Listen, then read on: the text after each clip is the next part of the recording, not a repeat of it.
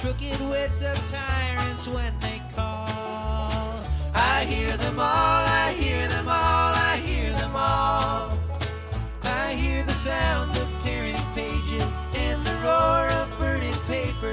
All the crimes and acquisition turn to air and ash and vapor. And the rattle of the shackle far beyond emancipators. And the lowliest to gather in their stalls. I hear them all, I hear them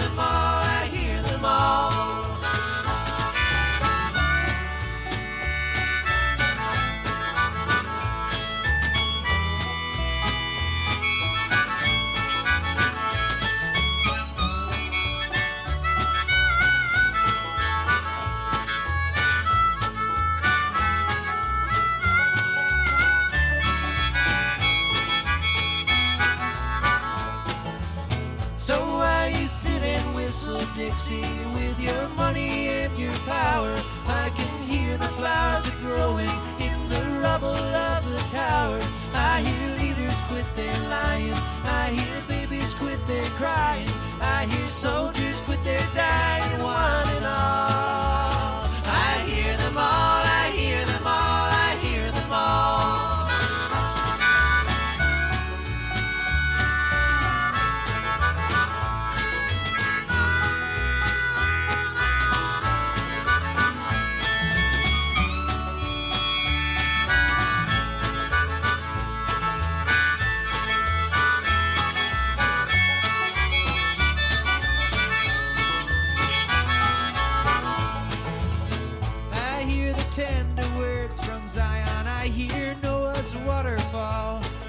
gentle lamb of Judah sleeping at the feet of Buddha. And the prophets from Elijah to the old Paiute Wovoka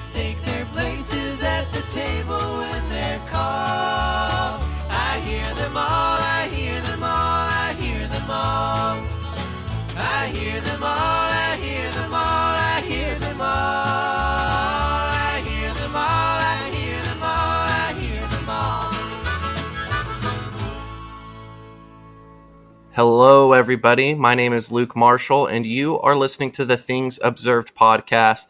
And I have a very special show and a very special guest today. Today, I'm talking with Nick, and you might know his Twitter account, IRC underscore NIC, um, which is in all caps, but I'll have it linked down below in the show notes so you guys can go check it out. And he's actually got as his pinned tweet a thread of his threads most of which talk about the Dutroux affair, which is what we are going to be talking about today. So, first off, Nick, how are you doing? And is there anything you want to tell the audience about yourself?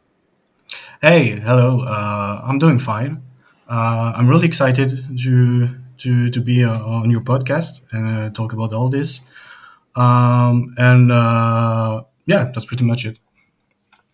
Good deal. Well, I'm excited to have you on, and I've been really enjoying your Twitter threads on this subject because I had heard a little bit about it when I read uh, Programmed to Kill by Dave McGowan, and then I had stumbled upon the ISGP studies, kind of that infamous article, um, probably a couple years ago, and uh, learned a little bit about it, but got a lot more context and a lot more information. And this thing goes a lot deeper than even I knew. And I mean, I knew that it went deep before finding your stuff, but what, you know, first kind of got you interested in looking into this or, uh, you know, just deciding to dive really deep into it, this research?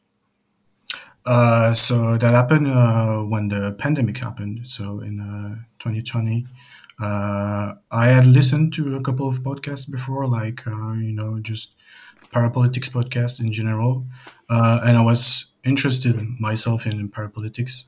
Uh, always had been kind of you know on and off, uh, and that's when I really got into the the Brabant Killers and uh, Marc Dutroux.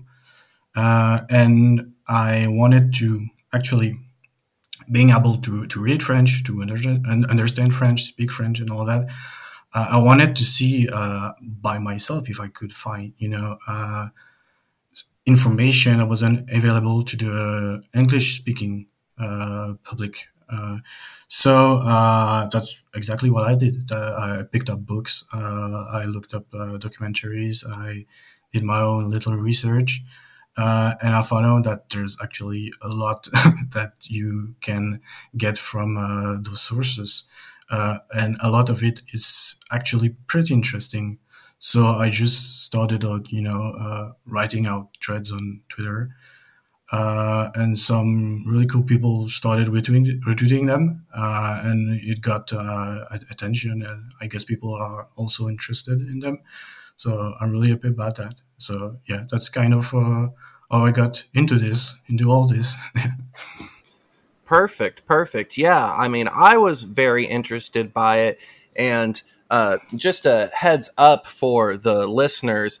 I do not speak French and I am in flyover America, so I am going to guarantee that I'm going to butcher the names and stuff of, of certain people and stuff involved. So um, just when you talk about it after this podcast to your friends or whatever, pronounce things the way that Nick pronounces things because I will not do it any justice.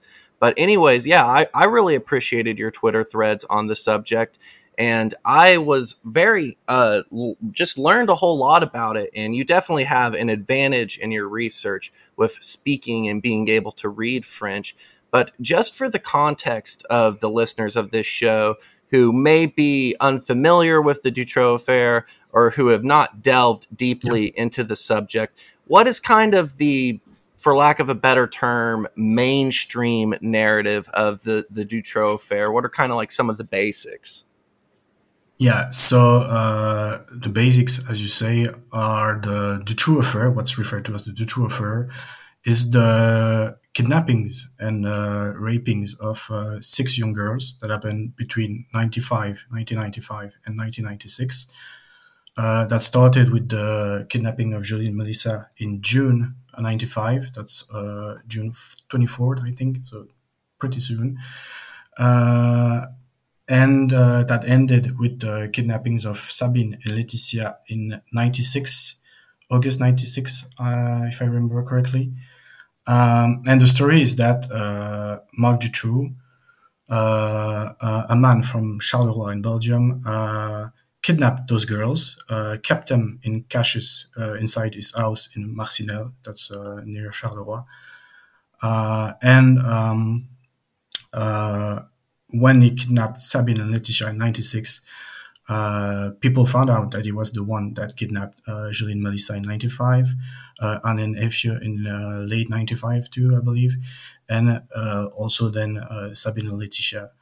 and when the news broke that Marc Dutroux was the one who did these kidnappings, people started, you know, kind of questioning what happened there because it turns out that Marc Dutroux was well known of the police services, and um, that you know he he had already kidnapped girls before, um, and so the, the the the general population of Belgium was you know kind of not trusting uh, the police service that uh, investigated the, the, the true affair, um, and that's really the kind of the, the whole mainstream story is that just it's the, this man this this monster uh, that kidnapped young girls and uh, is the sole responsible for it. You know uh, that the police kind of uh, didn't do their investigation right, and uh, that's why they didn't catch him. And uh, yeah, that's where it ends for the the mainstream story. And as you know, listeners of this podcast are probably for the most part already familiar with, or even if they aren't familiar with the case, they're always, you know, kind of uh, got a very skeptical audience. And as we get into the conversation, we'll see that there is so much more going on than meets the eye um, in that kind of narrative of things. But, anyways, so let's just maybe talk a little bit about who Marc Dutroux was prior to you know, getting arrested and figuring you know the public figuring out about these six six kidnappings. I mean, how did he become this you know kind of sadistic criminal that we know him as today? And you know, was there anything about the way he was raised or his his family or anything that you know would kind of inform us a little bit about what it is that he would end up becoming involved with? Yeah, of course. So there's actually uh, a lot of information available about Dutroux's early life. Uh, he was born in 1956, so he's 67 years old today. He's still alive and in prison. Uh, he was born in Brussels, but uh, his family took off for the Belgian Congo uh, pretty soon after he was born. I think three years after he was born. Uh, they lived in today's Burundi, in the little town of Bujumbura. I believe I'm saying that right. Uh, and they moved there because his dad was a teacher, his mom as well, and they moved there to to teach. Uh, and uh, so the, his parents are Victor Dutroux and Janine Lauwens, uh, and they've got quite uh, a troubled relationship, let's say. So they meet in 1956. That's the same year uh, Marc is born, and immediately Janine is pregnant with Marc and Victor, so his dad, believes that it's not his. It's actually uh, the previous boyfriend of Janine who had gotten her pregnant. And she says she didn't plan of on having a child. So it's kind of you know uh, already uh, it, it's it's a it's a weird story. Um, and there's even uh, I mean it, it goes on. Uh, you know uh, his fa- his father Victor talked to a lot of, uh, of press in the in the 2000s when Dutroux was really, you know, the Dutroux affair was really uh, in the heart of uh, discussion in Belgium, and he said all kinds of things like um, when they were living in Africa, uh, his wife, so Janine, was cheating on him with uh, her pupils. Uh, that she was involved in incest with Marc's brother Serge. Um, Serge, who actually ended up killing himself later on in 1992. He was a, a schizophrenic, I believe. Um, and Victor also admitted to uh, uh, abusing young black girls while in Africa. You know, like using slurs and all that in a in a press article. Like when I read that, I was pretty taken aback. But I guess that's you know the the son the, takes from his dad. Um, and there's also some interesting tidbits about Victor, so Dutroux's dad. Uh, his grandparents were actually in a, in a real incestuous relationship, so they were, you know, uh, relatives. And his dad was a Belgian Air Force officer in the First World War. So, you know, it's kind of uh, programmed to kill uh, background there. Like, it's, uh, it's pretty weird. Um, there's also stories later on of uh, his dad uh, in the 2000s uh, being uh, becoming a little little weird, a little crazy. Like he he ran for elections in his little village. Uh, he created his own party and list, uh, a communist list. he placed a, a, speaker on top of his Beetle car as his little Beetle, and he just like drove around the, the streets of the village to, you know, shout his propaganda. and he made just one single vote, uh, his own.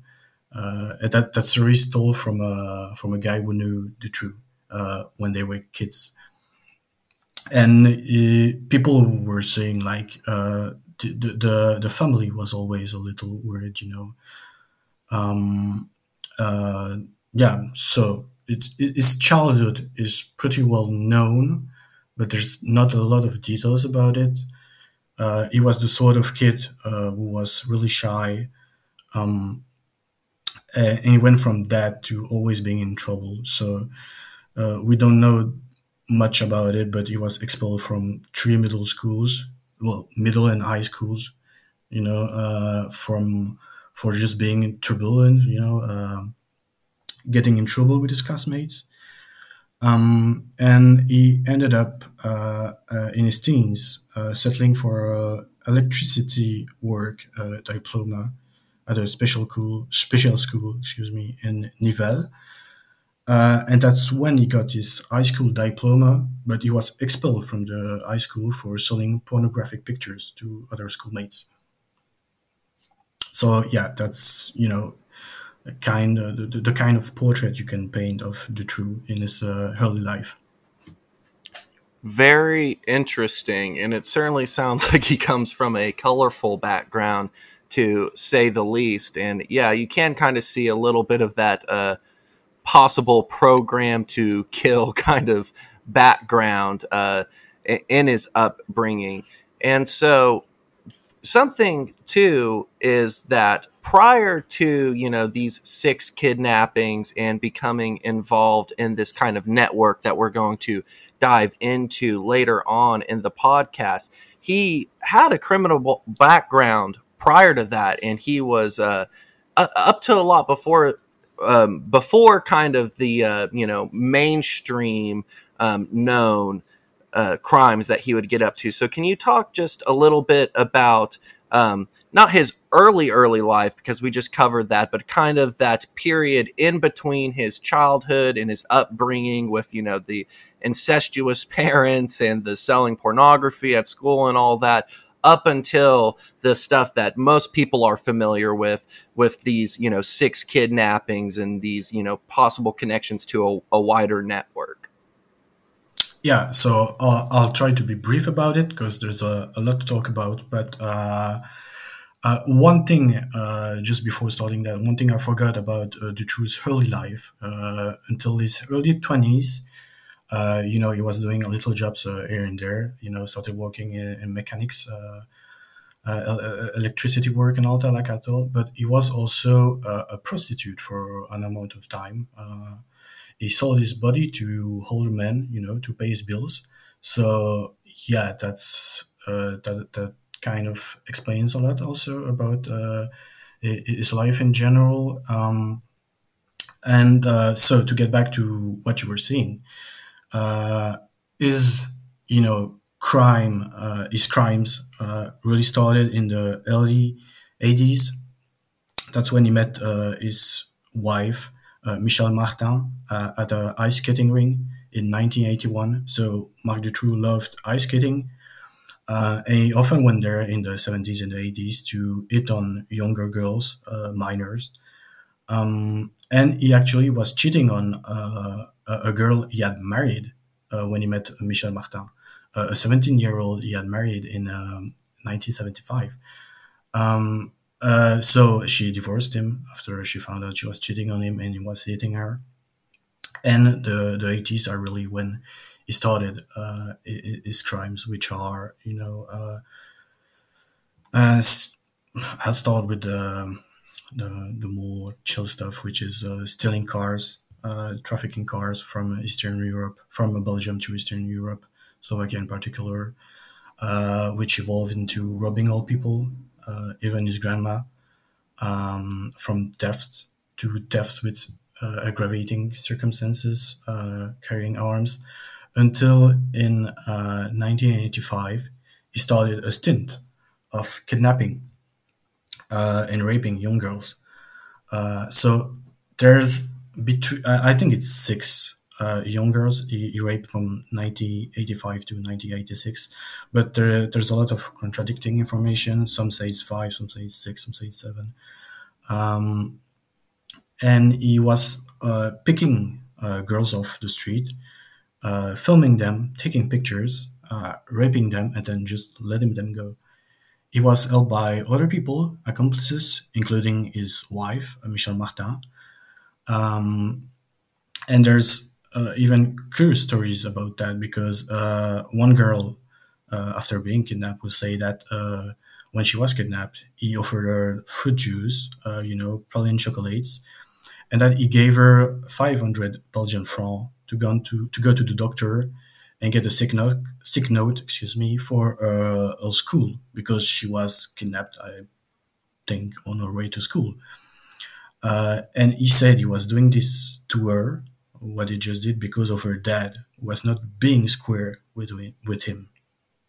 So that's the the, the, the first wave really of crime uh, Dutroux uh, started, and for that he was sentenced to 30 years in prison in 1986. Uh, there's also uh, it's even more gruesome uh, stories about uh, the south of France in 1984. Uh, so yeah, what, what I was saying, he was sentenced for those cases, but there's other stories that he's not sentenced sentenced for, including ones in France, uh, the south of France in 1984, where he picked up a hitchhiker, raped her while uh, his wife was driving their van. Um, uh, there's also other stories in France which I don't remember the de- details of, uh, but you know, just uh, sick stuff. Um, and um, he, yeah, so he spends, uh, uh, I think it's seven years in jail. Well, he gets out of jail in 1992 for uh, good behavior because he served a, a third of sentences.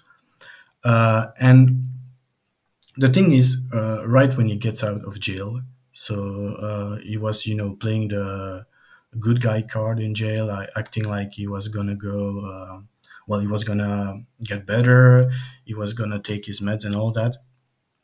He actually gets uh, his uh, his doctor from jail because he's on a he's on a limited release at first. Uh, he gets his doctor uh, from jail to actually provide him with uh, drugs and medicine to uh, keep on abusing girls. To uh, to the doctor wasn't um, wasn't aware, I presume, but that just shows uh, the, the, the thinking of, of this man of of Marc Dutroux, how far he's willing to go to to abuse young girls. And there's a a, a whole stint of uh, abuse from uh, uh, of um, Eastern European girls, Slovakian girls. Uh, there's three of them.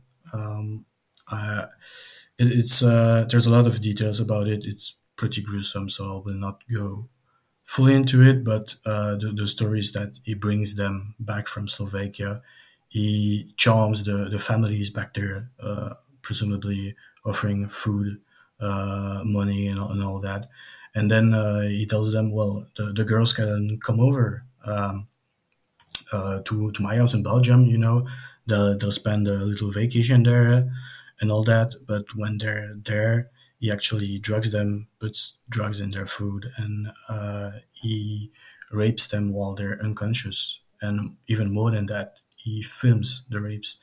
So that's kind of the the, the first moment you can see snuff movies uh, to making snuff movies, you know. Uh, and uh, that that that period of uh, when he's uh, with the Slovakian girls that's in around '94, and uh, the Dutroux affair starts in '95. So I believe that that that um, that period of abuse with the the girls, the the, the, the six girls, and then the Slovakian girls, um, shows that uh, you know, he's always been like that. You know, even before the the Dutroux affair, uh, he, he, had served prison for it. Uh, he was known of the police services. Um, uh, yeah, so that's pretty much it for that time period. Okay, and now I might be asking you to speculate a little bit here, and that's perfectly okay if you don't don't want to. But when I was doing some research into this, something that I was wondering is do, do you have any thoughts as to when maybe he started becoming involved with a, a, larger network? Because he starts off his criminal career with not just the sexual assault, but the stealing of these cars and stuff. He has this stint in prison, he gets released on good behavior. And then, as you said, you can start to see the uh, you know illegal pornography begin with you know the Slovakian girls that he raped. Do you, do you have any thoughts as to when he maybe became involved with some sort of network? Yeah, so my thinking is when he started uh, kidnapping girls in the in the eighties, that's when he started being involved in uh, you know higher crimes, uh, uh as to say, um, and that's when he probably like uh, was interested in making a lot of money. So that's probably when he got the, the, the context for um, you know people who were into human trafficking, uh, children trafficking, um, and uh, uh I don't know which which uh, year or date would fit, you know, the the when Dutroux started, you know, like you said, uh, being involved into la- larger global things, uh, a network. But I'll say that uh, in the X Files, the, the Belgian X Files that we'll talk about later, um, the the victims, so the the victims of the Belgian X Files, uh, talk about Dutroux being already present at some of these um, network parties in the early 80s and much more like uh, you know uh, a, a laid back kind of guy like uh, a, a, guy in the background that's just watching and not uh, taking part in, uh, in, in these orgies and abuse. So i'm, I'm thinking that's in the 80s that he got into that kind of those circles. And that from there he met people people like Michel Nihoul, which we'll talk also uh, about later, and that's when uh, his uh, his own uh, him being a pervert started um, you know serving him because he met people that were interested into trafficking those girls uh, into sending them sending them excuse me to Eastern Europe to being uh, prostitutes and, and all kinds of things you know and uh, also, when you meet these kinds of people, uh, you kind of make your way up the, the, the, the social ladder, uh, uh as to say. And that's probably probably when he met also higher ups, you know, uh, Belgium's elites, um, and probably gain a bit of protection from that, actually. Very interesting. And so in a second I want to start getting a little bit into the, you know, the six main documented cases of abductions and, and kidnappings um, that took place from 1995 to 1996. But just real quick before we get into that, something that I was struck by was kind of how many properties that Dutroux owned or had access to do you know if it was during his time period after jail that he started to uh, acquire these, or was this kind of more close up to that 1995 type period? Because I think that that would possibly be um, a good indicator of you know maybe when he began to get involved with some of this kind of stuff. Because I mean, did did he make such a good living to explain why he would have all of these these properties and what have you? Yeah, so that is one of the main mysteries, uh, at least uh, in my opinion, of the the the, the, the Dutroux affair, um, is that he had up to uh, ten reported houses that he, he bought that were his. Um, how did he get these houses? I couldn't tell you. There's not a lot of information about it, but it's really, really curious. Uh, there's at least five uh, that are reported to belong to him for sure. People go up to 10, uh, you know, and there's, well, it's a lot of contradictory information. Uh, I'm inclined to believe that there were at least 10, uh, if not more. Um, and, but also, uh, let's not build like a, a kind of myth, you know, uh, I believe those were like um, broke down houses or like really old houses, but most of them were being worked on. Worked on, sorry, as to house, uh, you know, um, little caches in the in the basement. Uh, so that is really curious, and uh, uh like you said, uh, even uh, you know broke down houses and like old houses and all that they cost uh, they cost money. They cost a lot of money. Um, and where did he get that? Uh, so he was you know a, a thief. like he was stealing cars uh, selling them. Uh, he was probably doing um, stuff in eastern europe probably even human trafficking uh, at the time period because we don't have any information about it and he never talked about it but it's a possibility maybe he was already you know kidnapping girls and uh, bringing them back uh, bringing them to to eastern europe or even selling them in, in belgium uh, to prostitution and all that uh, and yeah, it's it's very curious. You know, you, you wonder like how does a guy like Marc Dutroux, so who comes from such a background like his, you know, he, he wasn't he had a basic high school diploma. You know, he was stealing things to to to live. You know, how does a guy like that uh, ends up owning like from five to ten houses? You know, how does that happen? There's surely there's something at play here uh, I don't know what it is. Uh, I don't think we'll ever know what it is unless he admits it himself. And even then, uh, can we trust him?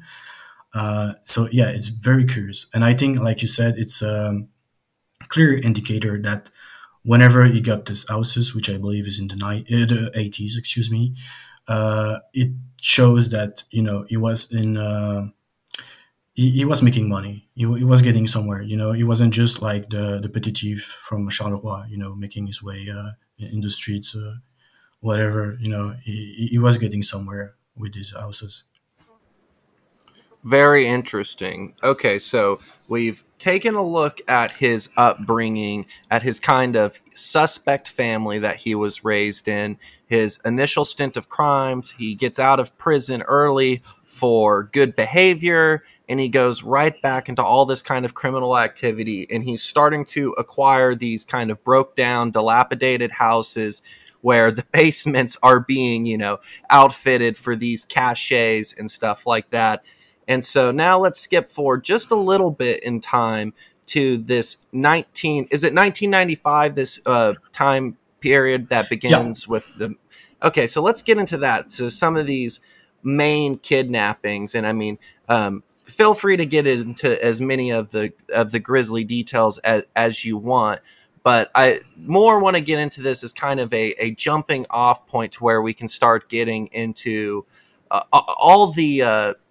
interesting stuff that we learn coming out of this and then you know the the x-files cases that we'll, we'll get into later that start to really solidify that uh, something definitely strange is, is, is taking place so so tell us a little bit about these uh, six main kidnappings that the public's kind of the most familiar with when it comes to the Dutroux story. Okay, so um, just to, to paint a, a little picture here, with these six victims uh, in the 90s, that puts us around 70 young girls that we know of that Dutroux abused. So that that's the kind of uh, that that really shows you the, the kind of person this guy is, uh, whether he's involved in something bigger or not. Um, and, and, I think that's you know that's really interesting because when you think of Dutroux, you think of the, the, the six victims, rightly so, because uh, those girls went through hell. But there's a, a, a lot of unsaid things uh, about this case and a lot of uh, media uh, attention that's not going to to these other cases and like i said that's 17 young girls that we know of i'm pretty sure there were other victims. Uh, so yeah to get into uh, the Dutroux affair so that starts in uh, on june 24 1995 uh, julie and melissa two little girls from Grâce-Hollogne in belgium they go uh, to play outside the two of them. Uh, I believe they take their bikes uh, and they go up to a little bridge uh, right near their house. So that's like a, a five minute walk, I believe. and they were never seen again. So um, that's when it, it, the, the, the mystery starts because uh, people, uh, you know, wonder what happened to these girls, uh, and then uh, a little bit later, uh, on August 23, 1995, uh, two other girls disappeared. These girls are Anne Marchal and Eefje Lambrechts. Um, oh yeah, and I didn't say, but um, Julie and Melissa are eight and nine, I believe. Uh, Anne Marchal and Eefje Lambrechts are 17, 19. Uh, they go together to the, the, the coastal region of Belgium, uh, Ostend, and that's where they spend uh, an evening with friends. Uh, they are rented a, a, a little um, little house near the beach.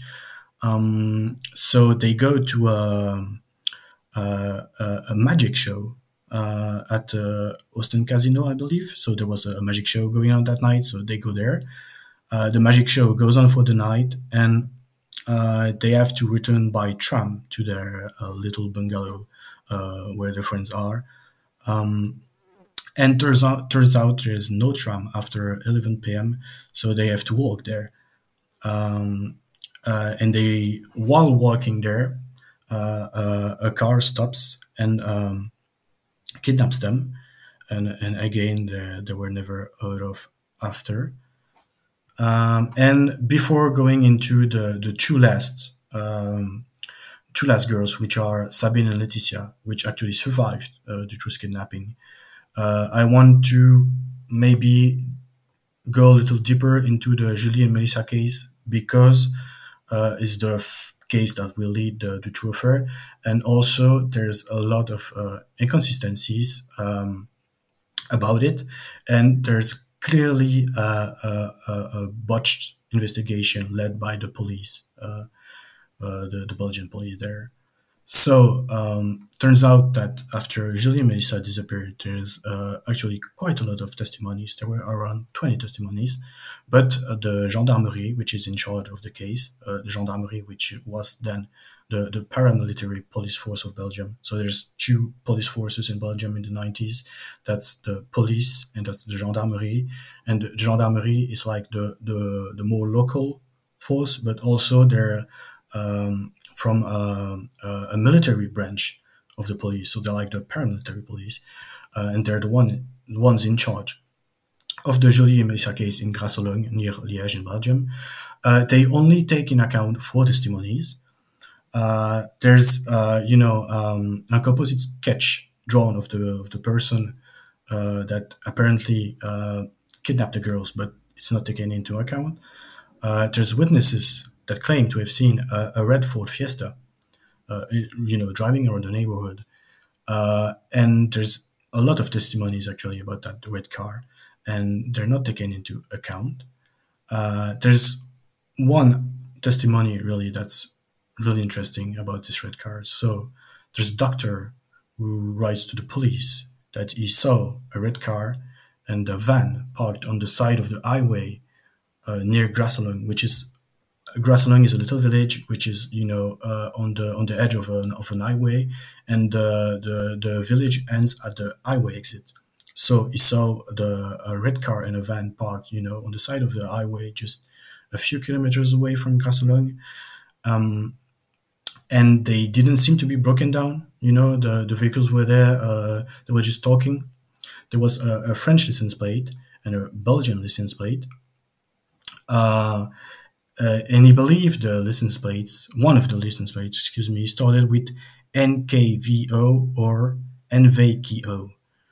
Turns out that uh, one of Dutroux's accomplices, uh, Michel Lelièvre, was driving a, a, red Fiesta car, which had, um, you know, uh, a NVK, I think, uh, license plate. The, the license plates were very similar um, and this uh, red Fiesta car that uh, Michel Lelièvre had, it probably was not his. Um, they had a, a, little gang, you know, Dutroux and, uh, and his accomplice in uh, in Charleroi, where you know people were stealing things and all, and all that. You know, they knew each other, so they were probably like they probably had that car as um as you know a, a car they could use to do whatever they had to do. Um, and what's uh, you know interesting about this car is that it ended up being destroyed soon after at uh, at the end of 95 1995 uh, and it was destroyed in a junkyard that belonged to a, a, a person named Bruno Tagliaferro. And that guy will die uh, you know of poisoning on the 5th of November 95 uh, and the autopsy which was led with the help of uh, an official FBI lab uh, revealed that he was poisoned with cyanide. Um, and his wife said she believed he had dirty secrets on his clients, you know, and that he realized later that he was brought into the Julie Melissa case because he had destroyed the car that saved for that, that served, excuse me, for that kidnapping. Uh, and so his wife was also killed uh, later on. Well, she turned up dead. Uh, a, a mattress was burned people claim it was suicide. Um, but you know, the activity in the house pointed to the contrary. You know, uh, her washing uh, washing machine, excuse me, was on running. Uh, she was cooking potatoes for her dinner. So it's um, it's very suspicious, and it's uh, I think it's fair to say that uh, a red car, a red little Ford Fiesta, was involved in some way. Uh, but why, when people uh, sent a, a letter to the police that the police didn't, you know, ended up following that that trail, I, I don't know. Um, so there's also stories about that red car uh, going around uh, other neighborhoods uh, near Grâce-Hollogne. Uh, one in Ougrée in particular, there's a story there, which uh, so the the red Fiesta car was seen at 11:30 a.m. in Grâce-Hollogne, the day of the disparition of the the kidnapping of uh, Julie and Melissa, and around 12 near Ougrée, uh, excuse me, there was apparently uh, an attempt kidnapping with a red car again that matched the, the description of um, the red Fiesta car. So it seems like uh, something was going on there. Uh, so now to get into things, this might be a little bit long, but I think it's really interesting uh, to show how mishandled the case was from the beginning.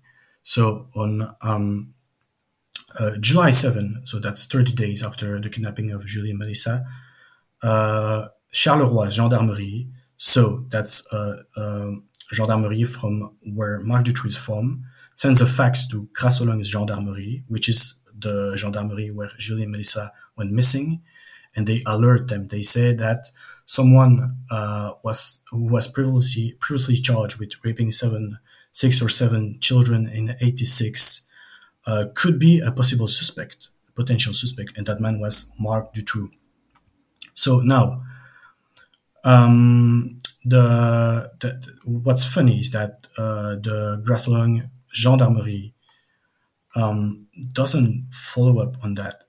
So um, the um, the the guy who's in charge of the gendarmerie in Grâce-Hollogne is uh, Jean Lesage, um, and they report to the Brussels gendarmerie uh, of the information about the Dutroux, but they don't report it to the to the the judge who's in charge of the Julie Melissa case in Liège. So that's near uh, Grâce-Hollogne, where the case is being investigated by uh, you know a judge, uh, which is Martine Doutrewe, and um, uh, he doesn't inform her of uh, what the Charleroi gendarmerie informed him, and instead he keeps it, you know, like um, he, he, keeps it, uh, I don't know, like a secret, you know.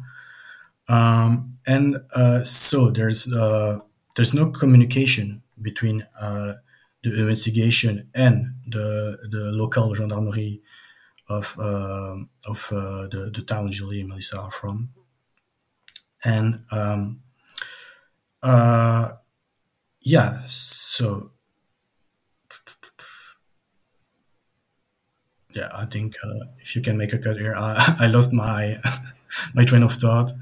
Uh, I'm going to my notes. Here. Oh no, no worries. Um, so is this um, around when Operation Othello starts to kind of monitor Dutroux, or is this come yeah. later? Uh, this is what uh, I, I, was uh, leading to. So, um, Operation Othello, like you said, uh, started in August 95. So that's an operation that's led by the Charleroi Gendarmerie, which is led by René Michaux. Uh, they start a special, um, you know, surveillance operation on Dutroux. Uh, it's named Othello, and it's focused on Dutroux's house in Marcinelle, which is where the children were. Um, and uh, that's uh, you know they were trying to verify that he was involved in child trafficking and he was involved with Julie and Melissa. Uh, and you know it, it sounds like a, a, a, whole operation, you know, like a big thing, but the, the reality is that you know the house was only observed, I think, six times uh, a day, uh, and uh, Dutroux was, you know, he was mostly active at night.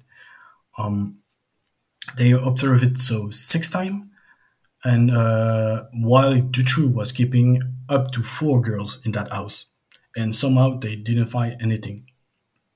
Uh, it, what's weird is that there were attempted uh, escapes from the, the girls kept there. You know, uh, when Anne Eefje uh, arrived at the Marcinelle house, uh, Eefje tried to escape.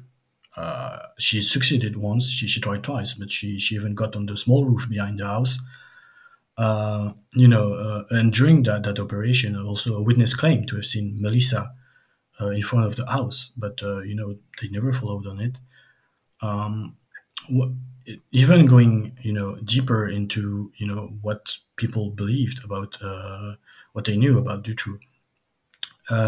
So a, a, guy in the Grâce-Hollogne Gendarmerie told uh, Melissa's uncle that they had located one of the girls, which is, I believe, Melissa, because she had been sighted. Uh, and they say that um, they are also located a predator.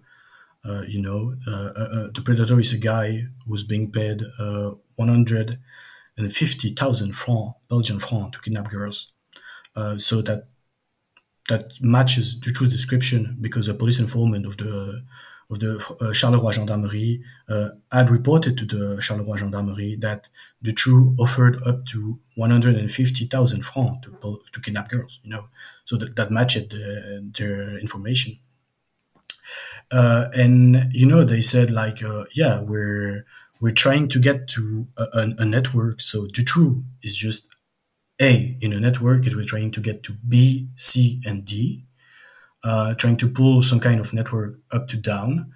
Um, uh, and they ended up not acting on it because they said that they were afraid of uh, that the, the other girl would be in there and that she would be killed if you know they they they, they had gone in. Uh, they, they even told like uh, the family to be ready for Christmas because uh, the by Christmas '95 the girls would be home and all that uh, that never ended up happening. Um, and uh, so, you know, the uh, uh, uh Othello operation ends uh, at the end of 95, I believe. coincidentally, that's when Dutroux gets in jail in um, December on December 6th. he will go to jail on December 6, 95 until March 20, 96 for, you know, kidnapping uh, this time not young girl, not young girls, but um, uh, people. You know, the people he was involved with in the Courcelles gang. So these were like petty thieves and uh, car traffickers, and um, so yeah, they arrest him for that, and he spends uh, you know a few months in jail, and he's not uh, you know they they try they're trying to to get into that house, but somehow you know they're they're struggling to get a search warrant and all that they fin- finally get it on the 13th of December. Uh, you know, while Dutroux was in jail for that totally different uh, thing. You know, the it was apparently uh, he was ready to steal a truck he, he had sighted, and um, uh, people in his gang said that they were their truck to steal. So you know, they got into uh, into an argument, and you ended up kidnapping two of them. It's you know, it's kind of blurry, but the thing is, he, you know, the police arrested him. Um, and yeah, so René Michaux was in charge of the Othello operation, gets a search warrant on the 30th of December. You know, Dutroux in jail. You know, they already got him in jail, even if it's not for the right thing. Uh, they can search his house in Marcinelle. You know, you, you I, I think they were like people would think like if you read that that you know that's it. That's where it ends. You know they, are searching his house. They're going to find the girls. Uh, he's already in jail. So you know if they can prove that it was him that kidnapped the girls and all that he's staying in there. Uh, but no. Uh, gets in the house. So uh, on the early morning on the 13th of december it's freezing outside. You know it's december in belgium it's pretty cold. Uh, they make their way to the house you know, down into the basement. And uh, that's when Michaux hears children talking, whispering, you know, like, uh, I, I don't know what sound they were making, but I, I can, you know, just like children talking. Uh, and he says to, to, to, to his crew to shut up, you know, he shouts almost. Um, and he doesn't hear them again. Um, and I think that's probably because the girls were thinking that's Dutroux coming and he told them to shut up. So they shut up, you know. And what's more is that he heard voices But he goes on saying that the voices were coming from outside. You know, it's probably nothing. Uh, but it's a Wednesday morning that day, the 13th of December. You know, the children are at school. It's freezing. You know, why would there be children outside playing? You know, and he knows at least Melissa could be there because they had sighted her. You know, they had that information. They, they, they were looking for caches. You know, uh, the, the, the, Charleroi Gendarmerie informant who said that Dutroux was paying 150,000 of Belgian francs for girls also said that it was building caches to keep girls in. So they had that in mind while looking for the girls in there.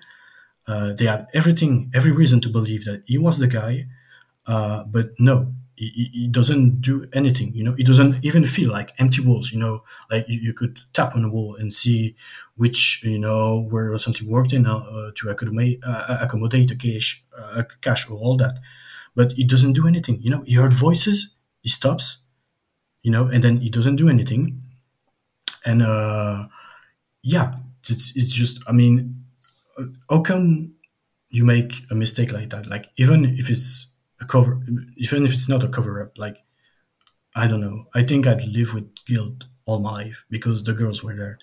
Um, uh, so yeah, to end it there, uh, I promise I'll be done soon.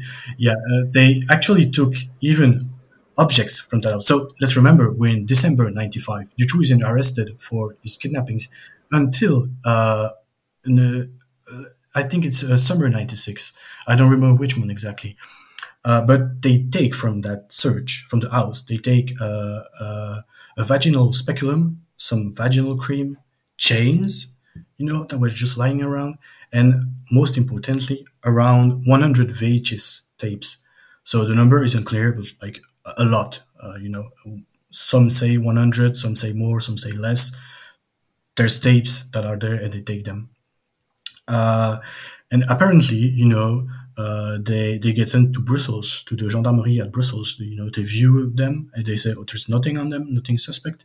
So they get sent back to Dutroux when he gets out of jail in March '96. But you know, when Dutroux gets arrested, all that. Uh, later on, a cop in 1999 he, ro- he watches three of the tapes that were kept at the gendarmerie in '96 when they sent them back to Dutroux, and he watches them until the end and that's when he notices that at the at the end of one of them, there's uh, you know a homemade snuff movie by Dutroux of one of the young uh, Slovak girls he had abused in June '95. So there were things on that, you know, on that uh, on that tape, and there's also footage of him working on the on one of the cache where he kept the girls uh, you know, in if anyone had seen that in December '95, you know, they would have seen that he was working on a cache. They would have seen that he was abusing a girl on film. You know, that changes the whole thing. So why were they kept at the gendarmerie, and why were the rest of them sent back to Dutroux? You know, uh, and yeah, I uh, mean, uh, it, I could for hours, but yeah, let's leave it at that. Yeah, I mean, it certainly goes past what at least I can personally believe is incompetence. I mean, they finally get into the home. I mean, uh, I mean, up until this point, you know, they've failed to notice the, you know, escape attempts. You have cameras that are failing to register anything. The detectives ignore the voice of the girls and, you know, the dead of winter when children aren't going to be out. There's this strange basement with brand new walls. They get chains, a speculum, vaginal cream from the home. And, you know, during this whole time, there, Julie and Melissa are inside there. And so this brings um, something else into account is that eventually Julie and Melissa, if I remember properly, they end up dying of starvation, right? But the period of time yeah. that they were inside there can can you talk just a little bit about that because uh, the, you know they, they were in there for a period of time, and you would think that they would have been long dead by the time that they were that. I, I don't know. I don't. I, you're the expert, so I'll let you explain all of that. Yeah. So uh, they were kidnapped in June '95. Uh, they were probably bringed to brought, excuse me, to Marcinelle, to the Marcinelle house uh, in Charleroi. uh, around that time. Uh, you know, we don't have that information, so let's say that time. And they were found dead in August 96, which is when, you know, uh, when they freed um, uh, Sabine and Laetitia, which were the, the two last victims of the six victim stint. Um, so, up until December, Dutroux and his wife were there, you know, every day at the house. They would uh, feed the girls, even if it was like barely feeding them. Um, and it turns out that when Dutroux went to jail, he told his wife, you know, to uh, make sure the girls were fed. Well, at least that, that's what he says. Uh, and his wife didn't turn up uh, at all, you know, feeding the girls. So uh, it's awful to think about, but they were in there and they probably like died of starvation you know, uh, slowly with uh, the months going by. Uh, I think the, the, the parents of Julie and Melissa tried to to they, they hired uh, a professional uh, uh, a professional involved in um, you know a, a, doctor that was involved in you know um, studying how, how, long you could go without feeding and all that without without eating and all that. Um, and he said that there was you know there was no way they could have survived uh, until March when he gets out of jail. But oh yeah, okay, sorry. Let me go back in, in track. So Dutroux gets in jail in December. He tells he tells his wife, you know, feed the girls. Uh, she doesn't do it. He gets out of jail in um, uh, in uh, early '96, uh, March '96. Uh, he goes back to the house, notices that the girls were not fed, were slowly dying, and that's when you know he he can do anything about it. Um, so he, he, buries them. Uh, and you know, so what I was saying is that the the, the parents, you know, were uh, uh, hired a professional, and the professional told them that uh, you know, if they were still alive in March '96 when Dutroux got out, they were probably like, you know, like that's, you know, it's barely barely alive, like you know, really. Uh, honestly, I think uh, I, I, think they were already dead, and that you know Dutroux felt some kind of I don't know if it's regret or if it's you know it's it's, it's just horrible, you know, and um, yeah, so that's when he buries Julie and Melissa. He gets rid of the body of the bodies, and um, yeah, so I, I think that's the that's the most uh, you know one of the most tragic stories about this is, you know, these girls were there when Michaux visited the house. Uh, he didn't act on it. Uh, you know, Anne and Eefje, I believe, were already killed because they had been living in the house with Julie and Melissa because he kidnapped them in August, just a month after, Julie, uh, two months after Julie and Melissa. But uh, they were too old, according to Dutroux and his, uh, the, the, people involved with him. Uh, so he had to get rid of their of them. They were 17 and 18, I believe. I, I said. Um, uh, so it, it, was just these girls, you know, in the house, and then he went to jail, and then they died horribly in there. You know, it's it's really tragic. Absolutely. The, the reason I brought that up is not just to you know fixate on, on on the horrible details, but I was just curious as if to if there was any evidence to suggest that perhaps somebody else had came through there. That would make sense that Dutroux's lying about right, the whole right, thing. Right. But if there could have been any abuse that took place during that, if someone's coming through to, to feed them, because then that would obviously, you know, implicate more people um, being involved. Yeah. yeah. Um, so yeah, I, I, can go on on that if you want. You know, I uh, I have a, a yeah yeah. I, I, think it would be interesting to to hear a little bit about. I mean, it was something that okay. I was curious about during my research. So yeah, it, it turns out you know that uh, there were a, a, lot of DNA evidence. You know, in this in this cache, I think it was up to the two hundreds different traces, DNA traces. Um, and you know there were hairs and all, all kinds of things like that. Uh, there were never really uh, analyzed by a- any sort of professional, you know. And it's uh, I think the, the parents of Julie and Melissa believe that uh, people came to the cache, uh, you know, that while Dutroux was not there, uh, you know, even probably before that that I don't know if you believe Dutroux is involved in uh, human trafficking that he kidnapped these girls to sell them to to any kind of human trafficking network, uh, you would have you know people coming over and uh, seeing the girls. Now, were they just coming over, you know, to, to to see the girls and see if they wanted them, or would they come over to you know abuse the girls in there? Uh, there there's no like direct evidence pointing out to that, uh, but you, you could you could surely um, uh, wonder because uh, I, I, have a it's not Julie and Melissa, but it's uh, Anne and Eefje. I, I have a, I read in the X Files book uh, about that that you know when he kidnapped uh, Anne and Eefje, he, he had them brought to another house, you know, and that's when uh, someone turned up. Um, according to Michel Lelièvre, which is one of uh, Dutroux's uh, accomplices, and that person was there to check out the girls. You know, he was there to buy them, to put it uh, plainly. Um, and when he saw them, uh, that's when he said, you know, that these girls were too old. They were 17, 18, that did not interest him.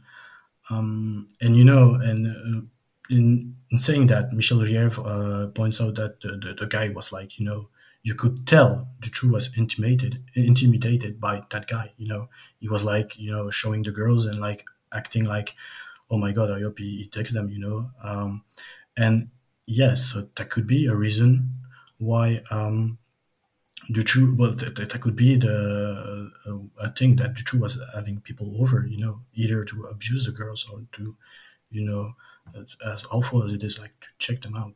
And I also believe that the fact that these girls were too old and an nephew, that's the reason why Dutroux went for uh, Sabine and Laetitia later on because you know he had to get girls to sell. So or if not to sell like to be paid for. So that's why he kidnapped two girls again. Okay so that that makes sense. Now what i'm trying to think about is where we should maybe go from here. Now we um i think that we've covered the uh, uh the kidnappings to a pretty good extent. So do you think that it would maybe make sense to yes. talk about the arrest that took place afterwards of Dutroux and with like Michel Nihoul? Or do you think that it would make more sense to uh, g- go some other route with it? Uh, I think uh, I, I, can talk a little bit about Sabine and Laetitia as I've not talked about them a, real, a lot. Just like, you know, and uh, point, paint the, the global picture, very short picture, and then from then go into Nihoul because that's when Nihoul gets in the picture when Sabine and Laetitia are you know um, kidnapped. So perfect. I'll, I'll let you. Yeah, yeah, that's that's perfect. All right, so uh, Sabine and Leti- Sabine and Laetitia, the uh, last two kidnappings. So what is what happens there, and how does that end up relating to Nihoul?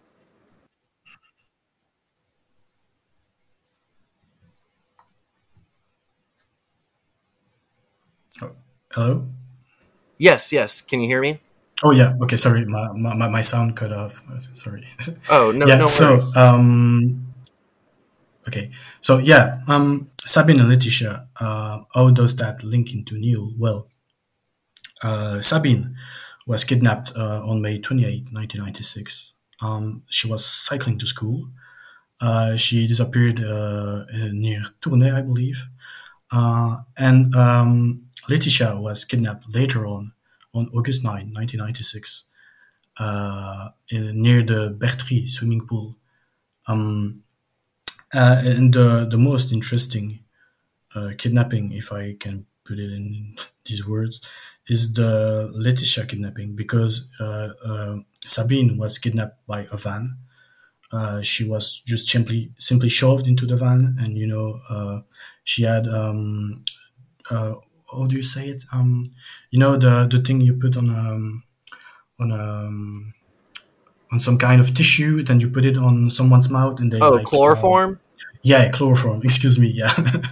um, and yeah, so she was kidnapped like that. But uh, Laetitia apparently uh, there was something larger at play here, uh, at least that we could know know of because um, uh, Laetitia was kidnapped by Marc Dutroux and Michel Lelièvre, so they were ident- identified by her, uh, as were um, I, I, think Sabine also identified them as the as her kidnappers. Uh, but there's also talk of Nihoul being there, not kidnapping the girls, but you know, seeing, overseeing the whole thing. You know, there's people that claim to have seen him uh, on the kidnapping scene at Bertrix near a swimming pool. Um, there's a, I think it's a it's a Flemish or Dutch family, so uh, a family from the north of Belgium that speak Dutch. Um, they were, um, you know, on the near the, the, the swimming pool, and they had seen uh, days prior uh, a man that they believed to be Michel Nihoul there, you know, um, and it turns out that uh, later on, when uh, you know the investigators uh, arrested Marc Dutroux, searched his house, searched the house of Michel Lelièvre, his accomplice, and, and all that, they had found you know ecstasy pills, around one thousand of them in Michel Lelièvre's house, around the same amount at Marc Dutroux's house, and they they were um, they were the same as uh, ecstasy pills that Michel Nihoul had gotten from uh, the Belgian police. So now, how does that happen? Uh, Michel Nihoul, which we'll talk about uh, a little bit later, was um, you know he was kind of uh, someone that's um, into politics and all that, but we'll get to that later. He was a kind of a, um, a con man, you know, someone that's uh, that's made his way to the top, uh, that had protection. Uh, and it turns out that he was an informant from uh, the gendarmerie, I think the Brussels gendarmerie, the, the, the wing of the Brussels gendarmerie that was working on drugs. Uh, and he uh, he was involved in a in a drugs trafficking scheme with a man, an Englishman, I believe, that had made his way to Belgium to sell ecstasy. And so Nihoul decided to give up the guy, you know, to the police, uh, and to you know cut a deal with the with the police, and um, yeah, basically like you know crook police and uh, Nihoul working together to you know arrest that guy, and Nihoul would get the drugs for himself. Uh, and so it is believed that so they were identifi- identified as Nihoul's ecstasy pills because he had them also at his house. You know, they, they had the same little symbol on the pills. Uh, and it is believed that, uh, you know, he paid Lelièvre and Dutroux with these pills that they could sell, you know, for the kidnapping of uh. Um, so that's, that's, you know, that's how you, you, you link uh, Nihoul and Dutroux and yeah, that's pretty much it. Uh, I can go on about uh, Nihoul a little bit if you want. Yeah, yeah. I think that that would be the perfect place to go to next because he is, you know, and I don't know if you feel the same way. Uh, you, when I was researching all of this, I began to see these, you know, weird things with Dutroux, like, uh, you know, the, the, multiple houses and how, you know, the uh, Operation Othello seems to, uh, you know, uh, the, the detectives going into the house and ignoring you know the the noises of children and, and stuff like this but it's really with Nihoul that you begin to start to understand this larger network that's at play and he's kind of at the uh, you know I, I wouldn't go so far as to say necessarily that you know he's like the ringleader or all this but it's really where you begin to see this larger network fleshed out and be able to kind of understand what is actually going on here. Yeah. Uh, so uh, I'll provide a, a, little biography about uh, Nihoul, you know, just some basic bio informations. Then I, will go on on uh, how important that guy actually is.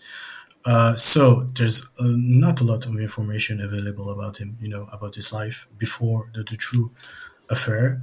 He was born in 1941 uh, in Verviers, so that's near uh, Liège in Belgium. Uh, and he lived, you know, a pretty basic life. You know, in, in 1959, uh, at 18, he had to do his compulsory military service uh, in Germany Uh, so Belgium sent, uh, you know, uh, people to do their military services in Germany at the time because they had uh, an agreement with NATO.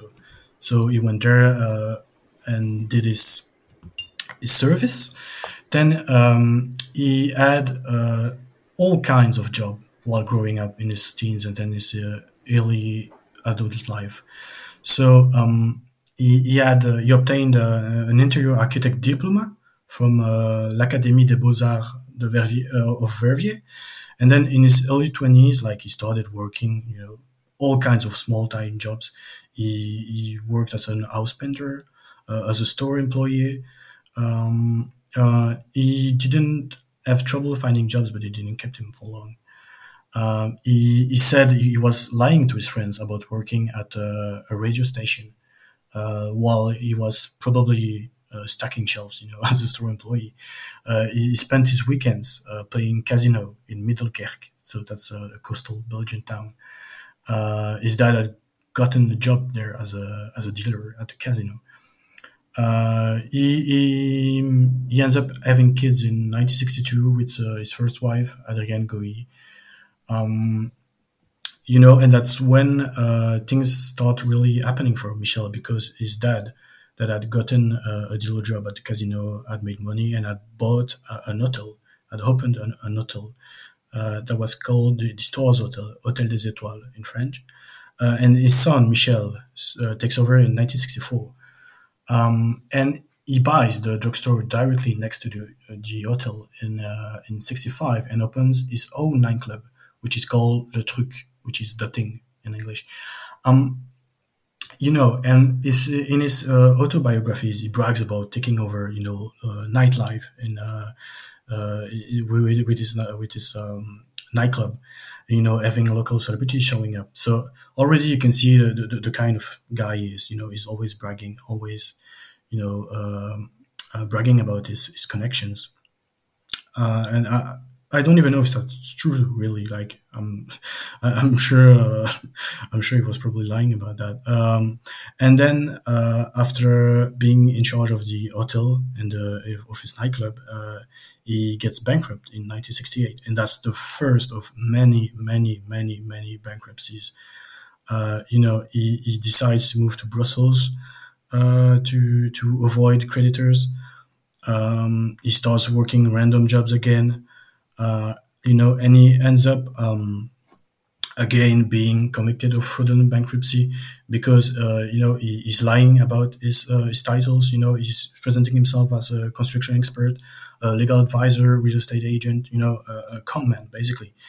Um, he, he always you know builds companies out of thin air. You know, where does he get the money? Nobody knows, but somehow he always you know creates new companies. Uh, um, and uh, finally, in 1976, he's sentenced to a year of prison. Uh, and that's when, um, well, he doesn't do the year of prison, actually. He does only two months of prisons. Uh, and why is that? That's because Nihoul gets a, reduced sentence. You know, he asks for a, a royal pardon, a, a, a grâce royale. So that's that sounds, you know, kind of official and all that, but apparently it's not that uncommon to ask for. Uh, it is unclear to me why you know he would ask for a royal pardon and why he would be given it. Um, I really don't understand why, but I thought that was interesting when I was researching Nihoul.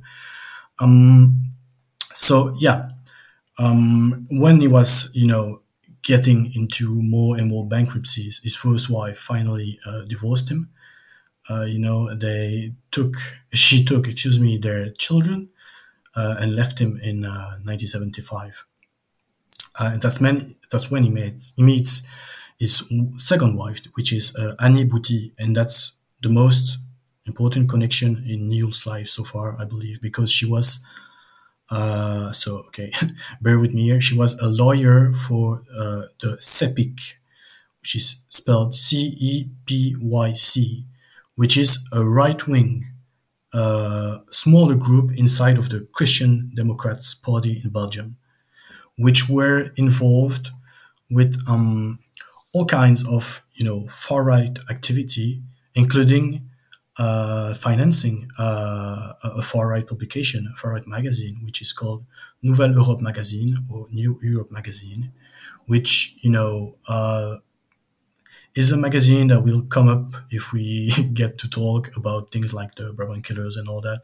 So you know you, you can kind of see the picture I'm painting here, uh, hopefully, which is you know she was connected to all these people from the CEPIC, the Christian Democrats, which were very much so involved with um, with all these far right activities.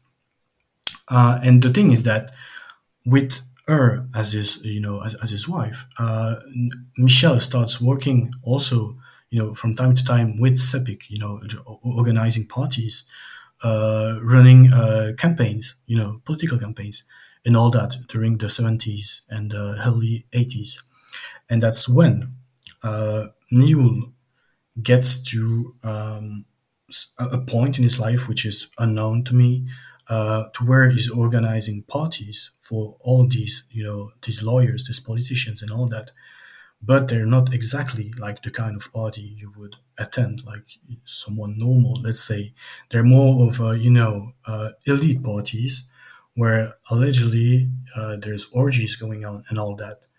And you can see that, you know, Nihoul has made his way into the, the social leader, you know, being a conman, uh, but basically spawning money out of thin air. And he had made it into, you know, being someone who worked now for uh, one of the largest political parties at the time in Belgium, which is, which is the Christian Democrats.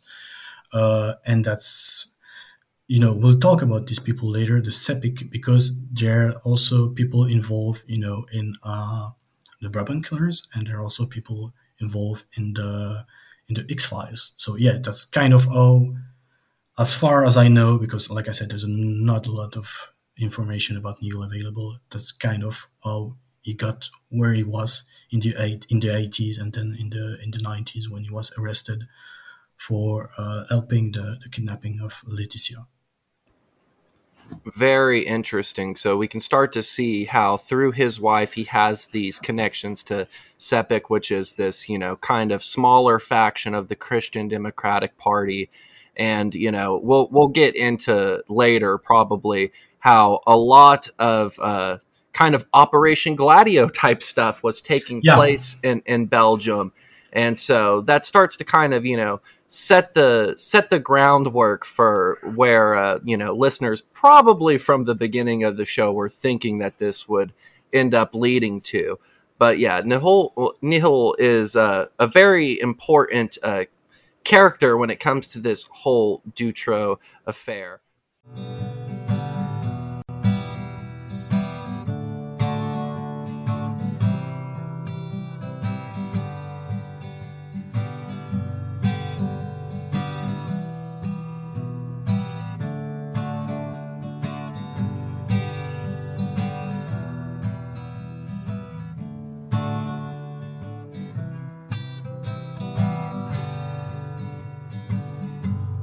Six and a half hours into the West Virginia night. Half a mile from home, and I was making pretty good time. I thought that I'd gone far enough, I couldn't lose the trail. Then I stepped through the door, I still found a way to fail.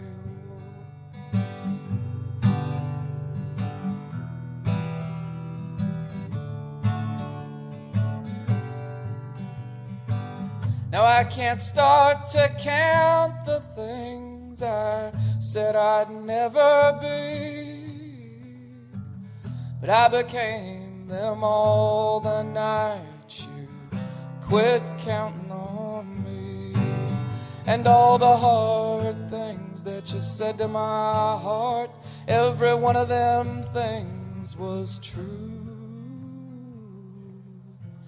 And it was that one look at the end, that one look at the end, that one look at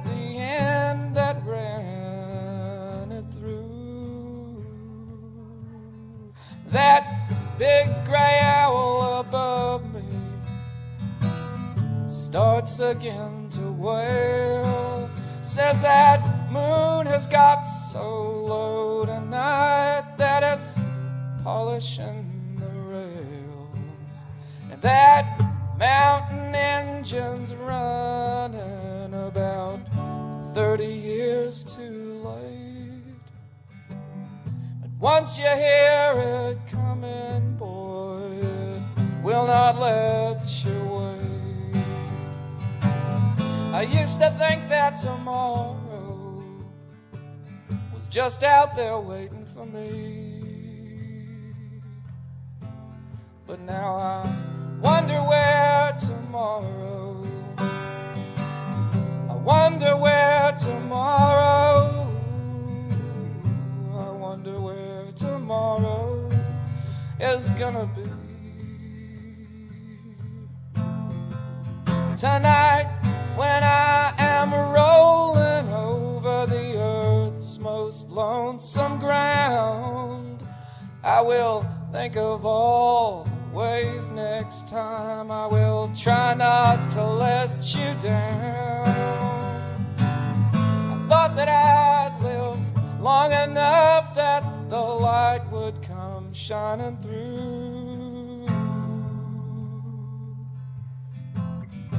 Don't this look like the dark? Don't this look like the dark? Don't this look like the dark?